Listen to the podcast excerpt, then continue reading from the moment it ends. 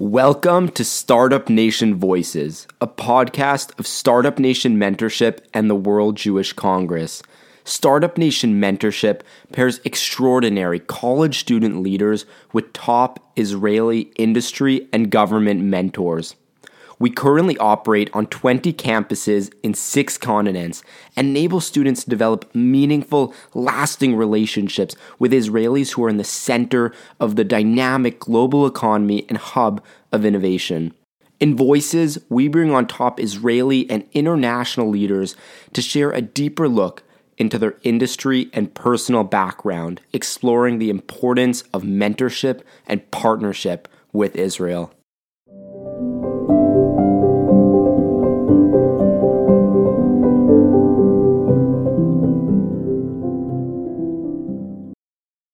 I'm Adam Shapiro, the founder and chairman of Startup Nation Mentorship. I'm Dean Mayer, um, investment analyst at OurCrowd, uh, currently Israel's most active venture capital fund. Um, so let's just start. I guess, uh, first of all, it's such a privilege um, to welcome Nate Meir, principal Stage One Ventures on Startup Nation Voices. Nate, thank you so much for joining us today. We're super excited to have you on. Thank you. My pleasure to be here. Thanks for uh, hosting this and organizing. Of course. For sure. Um, I think, look, let's jump straight into it. Uh, we have a couple of questions. Uh, firstly, I want to just ask you um, we could talk about your vast experience for hours. So I think it would be great if you could just summarize your, your background. Sure. So um, I just recently returned to this industry, uh, the venture capital industry in Israel, um, after a short stop at the uh, global corporate called uh, Amazon, AWS. Um, and before that, at a startup which I invested in uh, previously. I actually so so my my background I in the military I wasn't in one of the intelligence units or anything of the sorts. I was an inf- infantry officer, uh, mainly running on hills. Um, so and I did that for four and a half years. Then went to school, uh, in school, I studied law and accounting, and knowing uh, in the back of my head that all I want to do is uh, be part of this ecosystem, the technology ecosystem, the entrepreneurial ecosystem here in Israel, and uh, uh, found my way into this ecosystem by actually the funny part is that I uh, in the first year of school I was a evening guard in in Pitango, one of the largest VCs in Israel. Um, and uh, this this was my first step into the, the, VC ecosystem. And then later on, I joined uh, Vintage as an analyst. Uh, still still at school, still while at school, they uh, gave me an opportunity to join the team. Um, been there for two years. Vintage is a large fund of fund and a secondary investment investor in Israel. Uh, now they're also doing direct investments into late stage companies. I was there uh, until I uh, joined a program in IDC called Zell Entrepreneurship Program. It's a program for, uh, fra- it's a part of the academy, but it's also you're supposed uh, to start real companies. Um, and at some point uh, in the middle of the program, I understood that I can't be, you know, in all places at once. So I left Vintage to focus 100% on my 100% on my startup.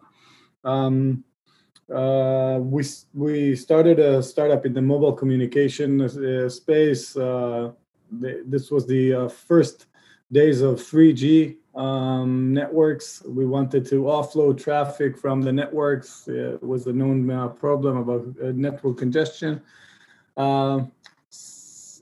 after a few months uh, talking to operators, we decided that we we are not the right team and this is not the right market for us. We we stopped working on the startup, and this is how I came to meet uh, Adam Fisher from Bessemer. Joined uh, Bessemer as an associate. Was there for two years um, and uh, invested in in some companies. The last of which was Oryx Vision, a company in the autonomous vehicle space. Um, a company that I was lucky enough to join. Joined it as uh, the, the basically the business guy doing business development. Was there for three and a half years. We raised $50 million additional to the $17 million raised in the uh, Bessemer round. And um, we grew to 50 people and we crashed into a wall. Uh, we shut down the company with uh, uh, 40 million dollars in the in the in the bank, and uh, that's when I joined AWS. Uh, that was the role before stage one. Um, and I joined Stage One about a month and a half ago as a principal, as you just said. Uh, maybe a few words about Stage One. Stage One is a seed fund investing in uh, early on in Israeli companies or Israeli related companies doing deep tech uh, for enterprises or large businesses. Um, and we want to meet new entrepreneurs working on uh, exciting things. So if anybody anybody is listening, then uh, feel free to reach out. Amazing. Thank you for walking us through your background. Quite extraordinary. And uh, I guess when we look about when we when we take a look at you know, your career, it's been uh, very exciting. A lot of changes, but what really strikes me during this time is that you, know, you, you left Amazon, returned to the venture capital principal side index investing space during a pandemic. So I'm curious, what was it like taking a new job during a pandemic? So I think this this question really uh, has two parts. A, who lives Amazon? In, in, in such time, and and B, uh, how is it to start a new job in in a pandemic? And I would like to address the two. So, so AWS and in particular, and Amazon in general, these are great organizations. Uh, it's a fast-paced environment. You know, it's a they have the market dominancy.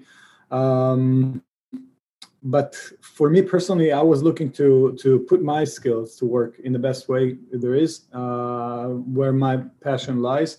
And uh, you know, it's a bit cliche to talk about passion, but uh, but I think you know people shine or or they are they come in their best to work when when when they're doing what they love, and um, I felt that the early stage company growing, nurturing, and working with young entrepreneurs, young founders, uh, that's where I can uh, take whatever I learned in in these. Uh, you know, I just described my background. So whatever I learned in, the, in those years and, and put put it into work, and that's that's the reason I, I left.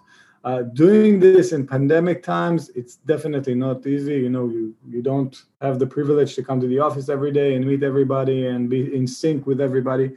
I highly recommend for people who start and move between jobs that these days to try and set you know we are always in zoom meetings um, but try to set times with everybody on in the office to to have some cadence of of zoom meetings with everybody in the office so they know at least who you are well, what you're working on who you are in your personal life not just uh, as a uh, you know new uh, recruit a new employee in, in their company. So you you are able to be part of the team because it's uh, at the end of the day it's about people and people working together uh, it goes uh, it, it, you know it's it's it works that way in vc it works that way in when we invest in companies and it works uh, the same way when companies decide to buy different products different uh, uh, services from other companies or even buy companies. That's that's at the end of the day it's it's about the people.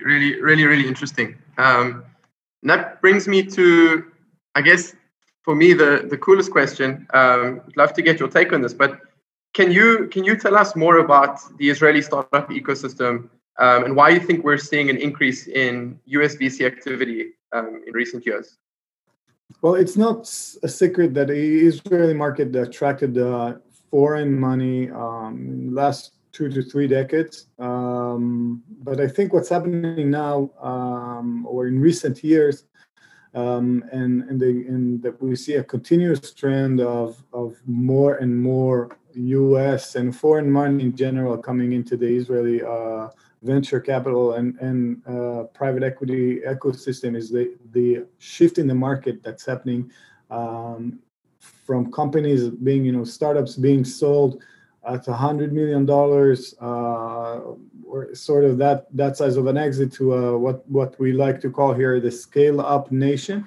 Uh, from from the startup nation, so companies are learning to build large businesses. Uh, we've seen companies that have grown based from Israel, headquartered in Israel, like Wix. Uh, this is the you know the the major example, but we see others, Monday and others building real businesses coming from Israel, from Tel Aviv. So there's a lot of uh, uh, uh, or density of experience of, of people who saw companies growing and actually building real businesses, and that's the sweet spot for for uh, for U.S. Uh, based funds. Uh, sometimes funds that do not have the access to the high flying deals in the valley. Uh, and here they can gain access pretty easily. And I think that the price environment, price environment of deals is still very attractive compared to other markets. Uh, but it's it's also getting tight. You know, uh, we uh, valuations are getting high, um, and uh, we'll see how the COVID uh, if, will affect that. But we've seen the prices going high here as well. Very interesting. So, in terms of you know, you know, as a venture capitalist now, what industries do you truly believe will have the most growth in the next two to five years? Thanks for that. So, so my role is actually to think of what industries will see the most growth in in seven to ten years, um, because we are a seed fund investing very early on, um, and that's really what keeps me uh, busy. Uh, I think that two trends that I, you know, uh, we we see more and more and we have identified and you know we're not the first to talk about this but definitely uh, we live as Israelis, we have advantages in those two spaces is a the abundance of ML in production. Uh, so we see machine learning in production being more more and more these days, and uh, we see we see a lot of uh, startups uh, trying to tackle these areas. Uh, you know, the the over the last three years, uh, three major changes have made machine learning approachable to to even individual engineers, not just you know large companies. It's the uh, the development of workflows that PyTorch, PyTorch, for instance, or TensorFlow that uh, that engineers can just leverage easily. Um, the open sourcing of of things and research that has been done in large companies like um, OpenAI that that we all know, Facebook and Google have also open sourced some of their work, and and the release of uh, machine learning infrastructure tooling uh, like uh, the the Cortex and, and Amazon SageMaker. So uh, these three uh, major changes in in the recent years have made machine learning. It's not commoditized yet, but it's much easier to implement. Uh, and with that ease of implementation, comes the challenge to manage it. Just like software uh, 10 years ago was uh, becoming more harder and harder to, to manage, and, and we've seen a lot of startups addressing the DevOps area. We will see uh, a lot of startups, and, and we'll see uh, companies starting to gain business in the machine learning operations area and that's something def- definite, definite, definitely an area of the market that I'm focused on. Um, another area, um, uh, and it's, it's somewhat related, uh, is you know the cloud everything. So, given uh, the digital transformation that is happening in the world, uh, we see more and more organizations and more parts of the organizations becoming cloud dependent. Um, being cloud dependent means that not only the engineers or the developers in the organization have to understand cloud, um, it's something that uh, different stakeholders within the organization have to understand, like, for instance, the uh, uh, CFO, uh, which now cloud in many organizations became the second largest uh, expenditure after headcount. And in some organization, it's even the largest expenditure before headcount.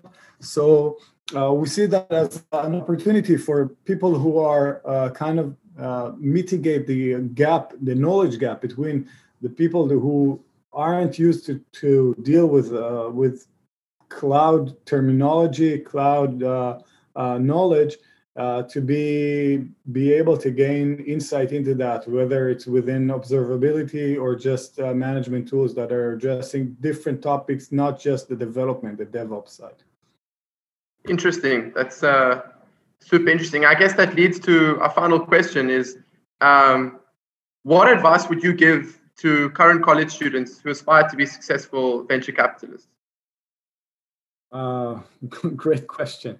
Um, so uh, people talk about curiosity and being curious about stuff and, and uh, being able to learn quickly. Uh, I, I also want to talk about uh, something else, which is uh, the ability to challenge uh, other other people's views and your own view on something, and being being able to constantly adapt to new ideas. Not it's not just being curious it's about being able to change your mind uh, or uh, uh, learn how to challenge uh, uh, common beliefs um, um, that and, and to identify that before others. So it's it's an exercise that you can do with yourself reading stuff reading stuff that you know, if you're a student you're probably reading a lot of stuff that your teachers are giving you to read and try to challenge challenge everything that you are being told to read and and think about oh how can i think about this thing that i'm reading right now differently or from a different angle? And try to combine uh, different uh, areas of focus into more holistic view uh, because as a vc i just had a conversation a few hours ago with with uh, uh, an entrepreneur start, starting her venture um, and you know i told her I expect the entrepreneurs to know more than me in every single topic that I'm I'm looking at because I have to look at a lot of topics. So uh, gaining that holistic view on on many many topics is something that is crucial for someone who's who wants to uh, become a VC. Absolutely, I couldn't have said it better myself. And uh, with that, Nate, I mean, thank you so much for joining us today. This has been a real honor getting to speak with you and have you share your unique wisdom and experience with our audience, who are comprised of people with a passion for global engagement. I personally hope to make it back to your beautiful country as soon as possible, but hope you and Dean, of course, continue to enjoy its fruits, sun, and beach in the meantime. Thank you. Thank you. Thank you very much. Thanks so much, guys.